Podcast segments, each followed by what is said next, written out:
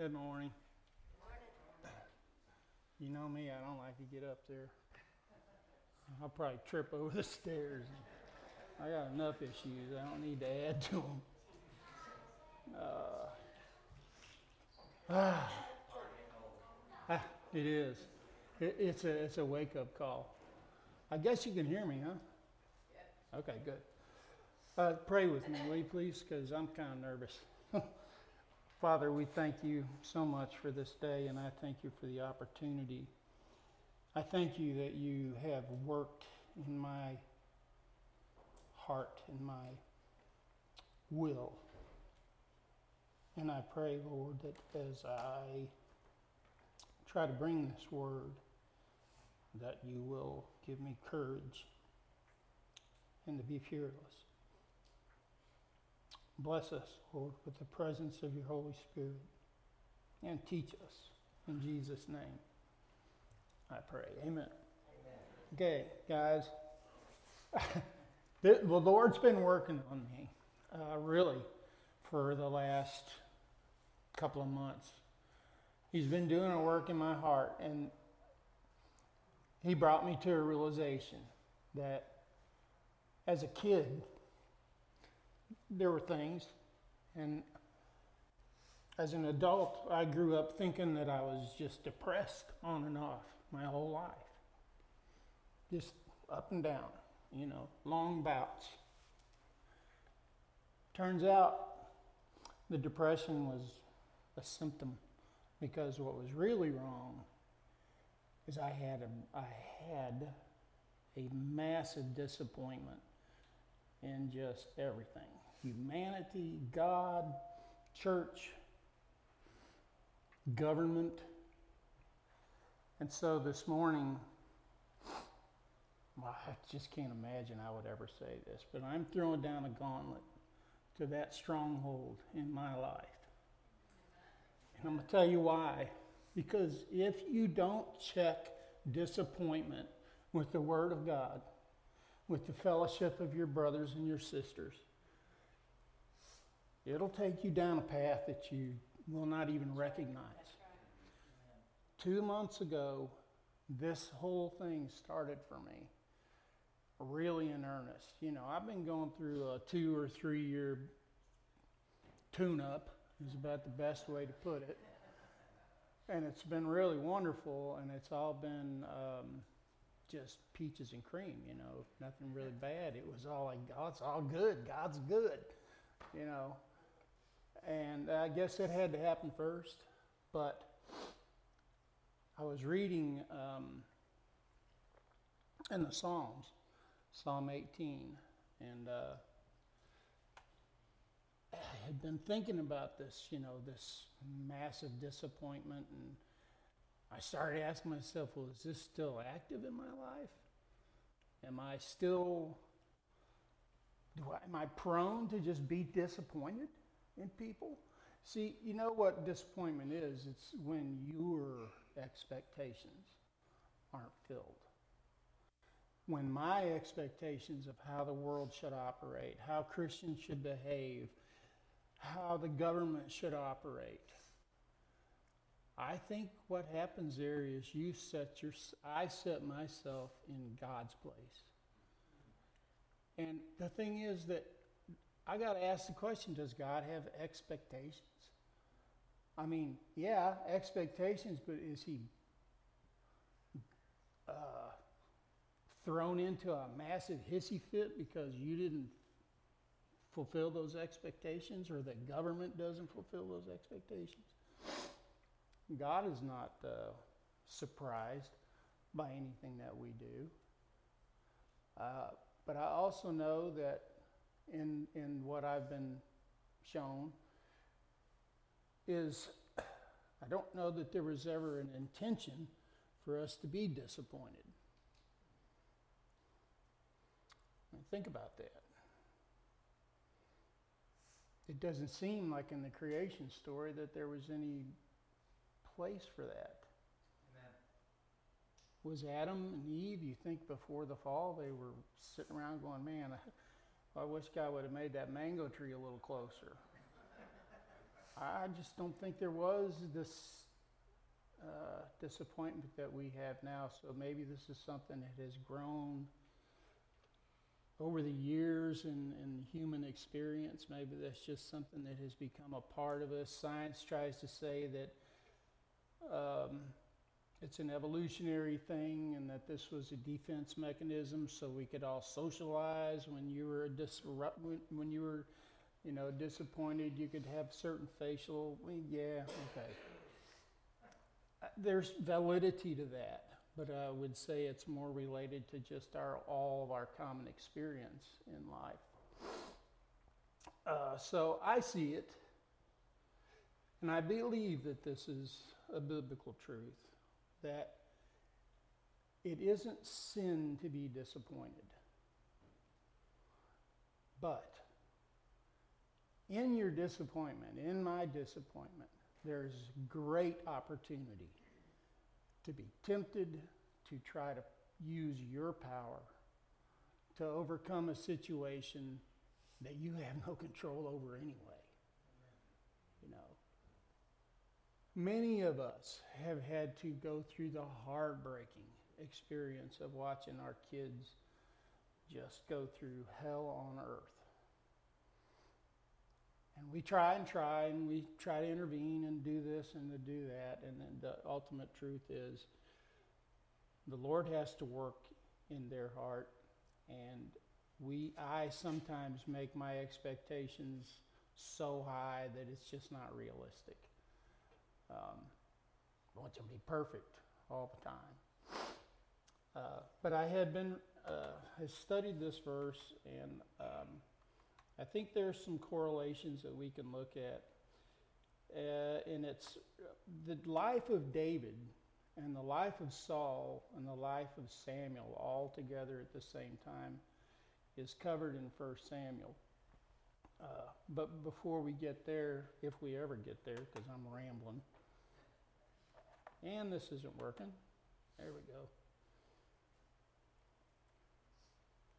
Bear with me. This is a newfangled gadget. In um, Psalm 18, verses 1 through 3, we read these words. And this is a psalm of David. And I'm going to read the title.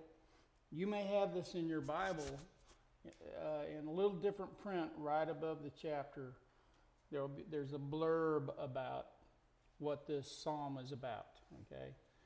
And I don't know why I've never heard anybody preach on this because it's part of it, and it gives the history and the background of why why this verse, this psalm was written. But it is. Psalm 18, 1 through 3. And David writes, or this is the title, I'm sorry, to the chief musician. Now that's the guy who ran all the music, Mitch, Brother Mitch, in the temple. And when you handed him the words to the song, it was like a copyright.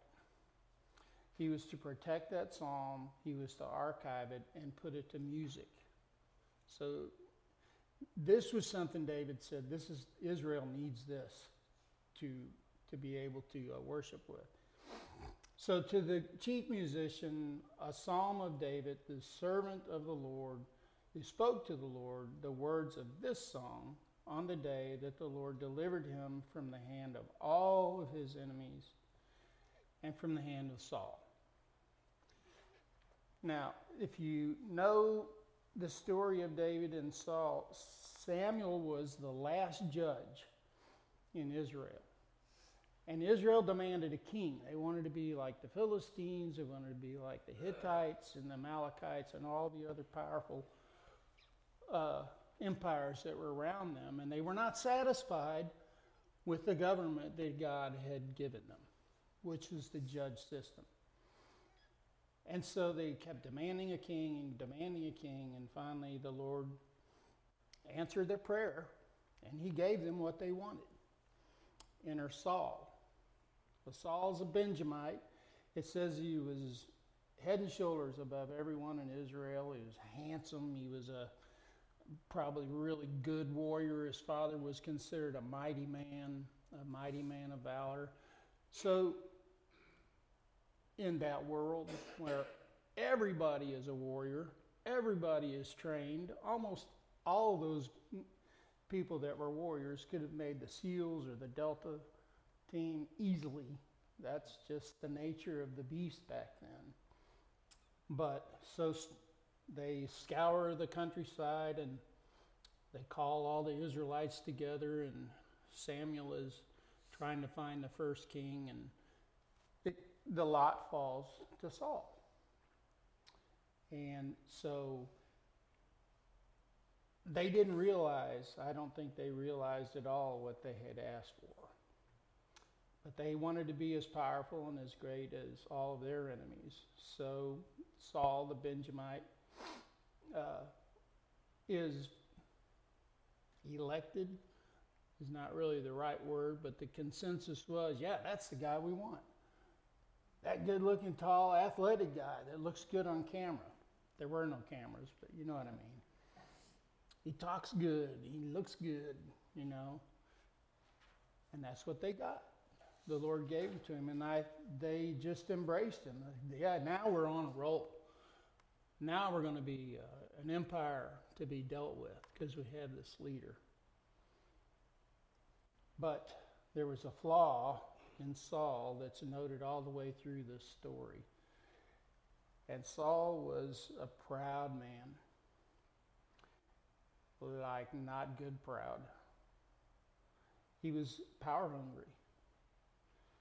And it grew and it grew as his time went on. He became even more and more of this type of a leader.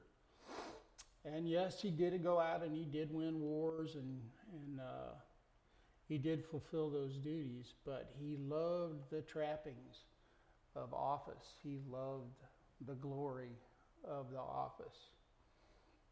Um, and so, after several events, you know, where they were, you can look in in uh, First Samuel. About chapter eight is where Israel asked for a king, and then Saul is found around chapter nine, and it talks about some of his conquests and the wars. But then he does some foolish things, and this is what leads the Lord to reject Saul. He commits a unlawful sacrifice. He jumped ahead of Samuel, who was supposed to offer all the sacrifices. But he didn't want to wait on God. And so he just jumped ahead and he carried out this unlawful sacrifice. And then he made a rash vow when they were fighting the Philistines. And uh, he swore an oath and he said, If anybody eats before I take vengeance on these Philistines tonight, you're going to be, I'm going to cut your head off, basically. And uh, his son, Jonathan, was the first one to find that there was some honey on the ground, and he dipped the stick he had in the honey and took a taste. And later on, Saul found out about it. And so it just ended up making Saul look like a complete buffoon. And the Lord didn't appreciate this rash vow, and he didn't appreciate uh, his disobedience in doing this sacrifice without uh, it wasn't sanctioned. And so, in the end, it wasn't so much because of Saul's uh, the things that he did, like the sacrifice and that, but it was more about where his heart was. He was caught up in being uh, the best. To being, he was caught up in being, having the power. And so, in the end, the Lord rejected him. And it, he left him in office, and Saul uh, still went about his business, but he, he, let, he rejected him as king, but he left him in office. Think about what a mess that would have been if the Lord would have just said, oh, Saul, you're gone. There's, there's a vacuum, a power vacuum. That doesn't sound very biblical, but those things happened back then too. And so, in God's grace, at least he left Saul in charge of the army and to ward off the Philistines. And in the meantime, the Lord sends Samuel out to find the king, a king. And you know the story from Sunday school. Uh, Samuel goes to the Bethlehemite Jesse, and Jesse has these sons, and they're all strapping young men that are warriors and valiant and all that. And it ends up that he says, Who's that one? The, the kid out there with the sheep, and that's David. And uh, so David is the one who is chosen uh, as to be the successor to Saul. And you can see almost point for point in Saul's behavior and in David's behavior how Saul was continually disappointed because the nation and even God wasn't meeting his expectations uh, for the way that this should be, the way that the war should have been carried out and the Philistines conquered. But David, on the other hand, gave himself to the Lord fully. And we hear, you know, later on that uh, he was a man after God's own heart. I say this to, to try to put some sort of an emphasis on the kinds of ways that we can respond to these disappointments. One reflects pride. One reflects, I'm going to do what I think is right and I'm not waiting on God. While David's response all the way through has been this prayer in uh, Psalms. You will have to forgive me. I'm going to get my Bible.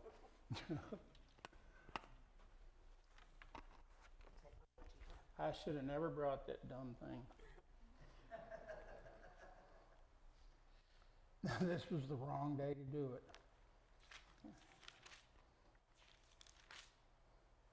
In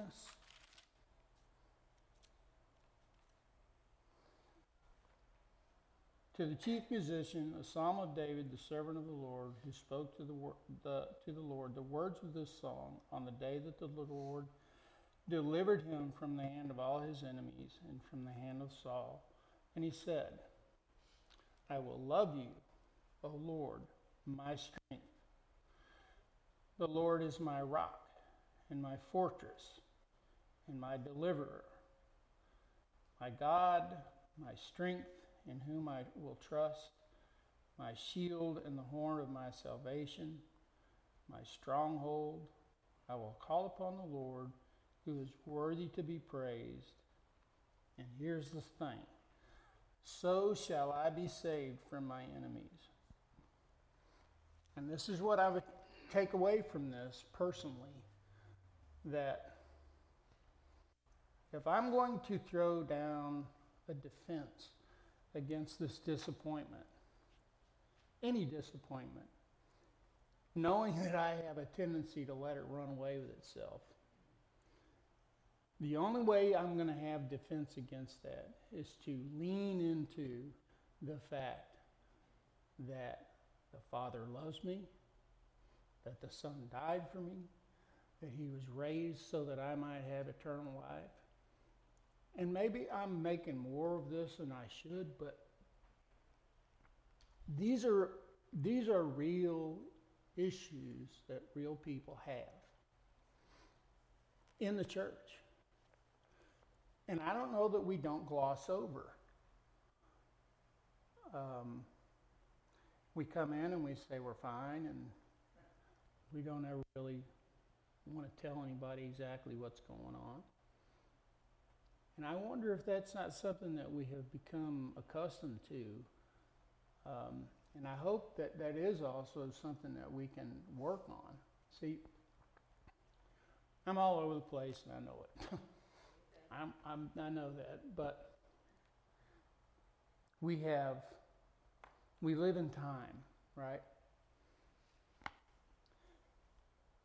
But my life is in Christ, hidden and it'll be revealed one day when he returns.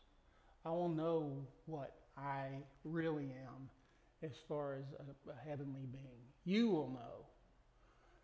But until that time, we're here in the real world. And we've sang a lot of songs and we've talked about verses this morning about how God is our stronghold and our shield and our strength and who we can turn to when this world is beating us up. When people are beating us up. Um, think about all the ways you can be disappointed. You got laid off. A person you love was unfaithful. They broke your heart. Those are the things that make people go into these depressions. I hate to use that word. I think it's overused, but it's also a reality because we have to do a better job of saying, look, I'm having an issue with this. I just can't forgive so and so.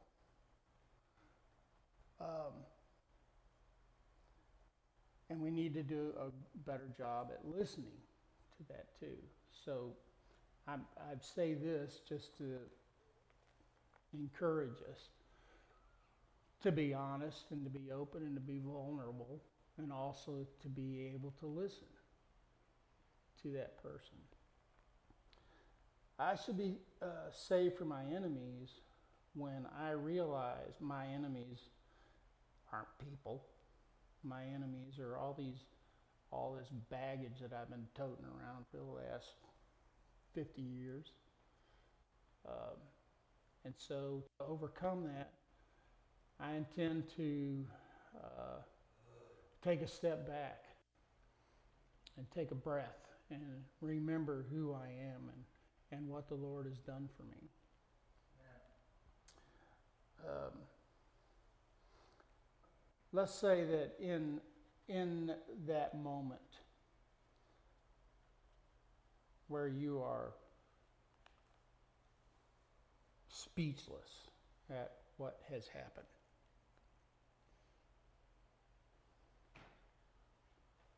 It's very hard to carry that burden and not, um, for me to understand that it usually, when I'm in that position, it really is because my expectations were let down and not the Lord's. And so I depend on the Lord to help us because in James, he says that temptation seize you except that which is common to man. And he says, in James, he says, to, for us to count it all joy when we encounter various trials. And do you have a hard pro- time with that? I have a hard time counting it all joy when I encounter various trials. But I do know um, that there's always a reason that we can turn to the Lord and that we can gather His understanding of what's going on. Um,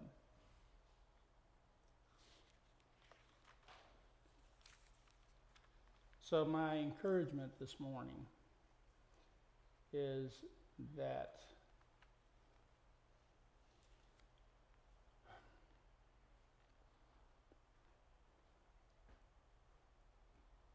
if you're if you're finding yourself coming up in odds against the culture or what the news says or that person in your life who just can't seem to get on a roll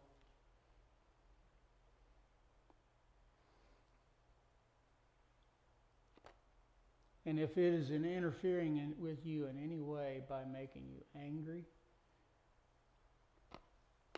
like not unhealthy angry, but the kind of anger that doesn't go away.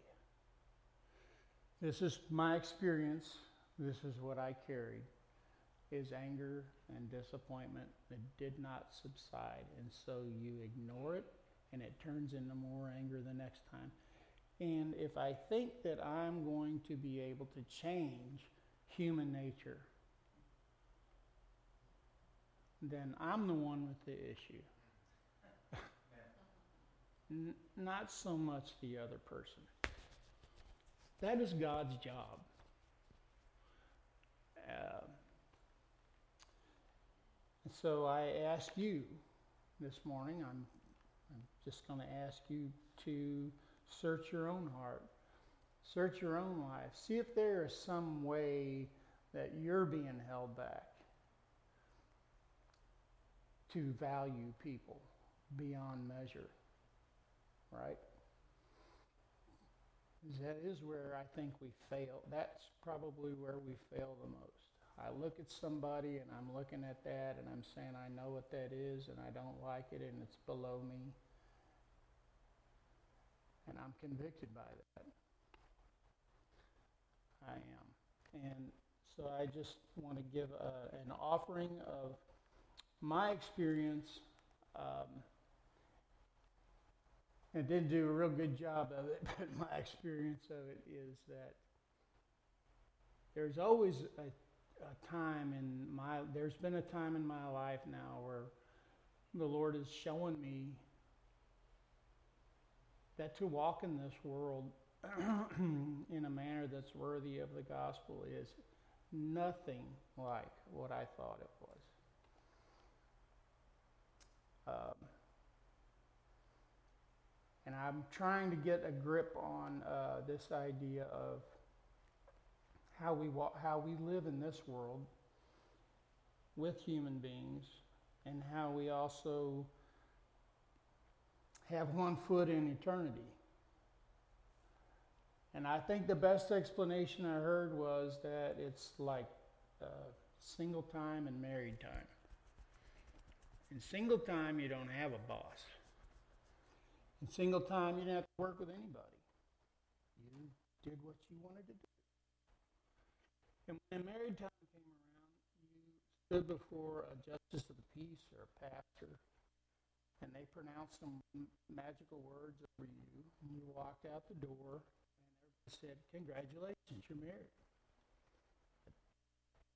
Did you really change as a person? No, not really. You are married. I am in Christ. Right? And it is a marriage. I am in Jesus, I am in Christ. I no longer live, but Christ lives through me.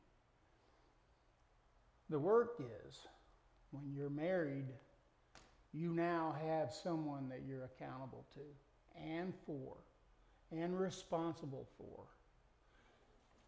And I think that is probably the image that was used when we talk about the marriage supper of the Lamb and how we are his bride is that this poorly presented idea of not um, letting um, disappointment run my life is the work that I have to do in the marriage. That makes sense? Um, and so I am going to ask in, that you guys will pray for me that you'll help me. Because I'm pretty old and I've been a believer for a long time, but I'm actually pretty much a baby when it comes right down to it. Because I didn't understand so many things that I, boy, just had the wrong, completely wrong translate or interpretation of. So I ask that you pray for me as I work through this, and I just want to um, offer to you the beautiful work that we have before us is to become more and more like Jesus in our patience and in our uh, mercy and love. And it takes great courage to do any of those. But we've not been given a spirit of timidity. We've been given a spirit of power and does take courage to say, I'm not going to go with the flow um, of our culture. And I'm going to be humble before the Lord and I'm going to let Him do this work in me that needs to be done. That prepares us for the world to come. Um, and I think uh, that the Bible's pretty clear that we don't just get to sit on the laurels and, of yesterday, but this is a refreshing new work all the time. As far as we go, we can still go farther. As much as has been revealed, more can be revealed. Uh, and that isn't to say that we're all horrible, terrible people. I know this congregation is far from that. I love all of you. But I am. I'm working on it. Um, and with that, I pray that as you go out this week, when something disappoints you and you really think that you're right about why it disappointed you, because people just need to do right. Well, they don't. And the quicker, especially young people, this sounds really negative, but the quicker you understand that the world can be a very disappointing place and come to grips with it under Jesus, the much better off you'll be as you try to walk with the Lord. So this week I offer that to you as possibly a discipline that you might need to build into your life. I surely do. Uh, will you pray with me? Mm, Heavenly Father, I pray that you'll take these words, and if anything has been said, stir some of our hearts, find room for forgiveness for others, or possibly to let go of some of our own personal pride and our viewpoints and our actions. I pray, Lord, that you would use these to your glory and to our benefit. I thank you that uh, you don't forsake us. I thank you that you are always steadfast and that you are our stronghold and our fortress. And we run into your fortress. And I thank you, Jesus. And I pray these things in your name.